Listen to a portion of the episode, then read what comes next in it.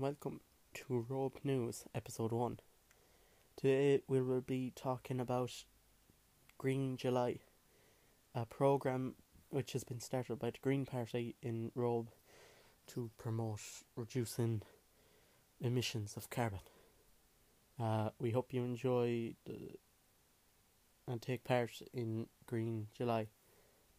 Uh, the Green Party was voted in and elected in the latest general election in Robe and ended up taking over.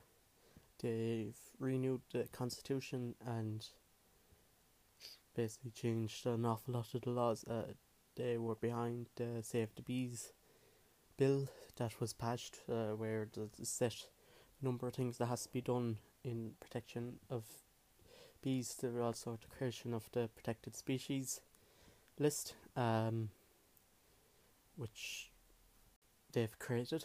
Uh, the other parties were a bit finicky. Uh, you have the conservative kind of Republicans, and the grand, the first coalition party. They were the founders of the state back in August.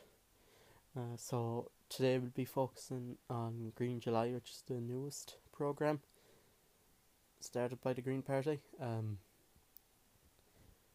they have be working to create a website and everything uh, after a while with us.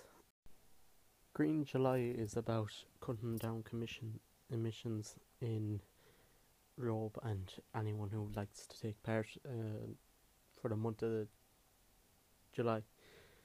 It's um, reduce water, uh, electricity usage, turn off TVs and stuff. Uh, don't leave lights on. Use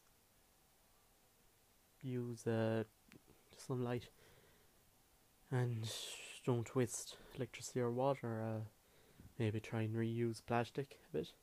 Uh, don't buy single-use plastics. Um, if you have a car, maybe cut down a bit on it. Walk more if you can. If it's just cut back where possible, we'd ask. And basically we ask for the people to try and enjoy themselves as much as they can. Maybe do the garden, plant trees or flowers or any you know native trees to your country. Uh, it just seems to be the best, and that's Green July. Uh, we hope you'd everyone takes part and enjoys for the month of July. So I hope you've enjoyed uh, the first episode of Rope News, and uh, hope uh, everyone can take part in Green July if possible. Uh, thanks for listening. Uh, goodbye.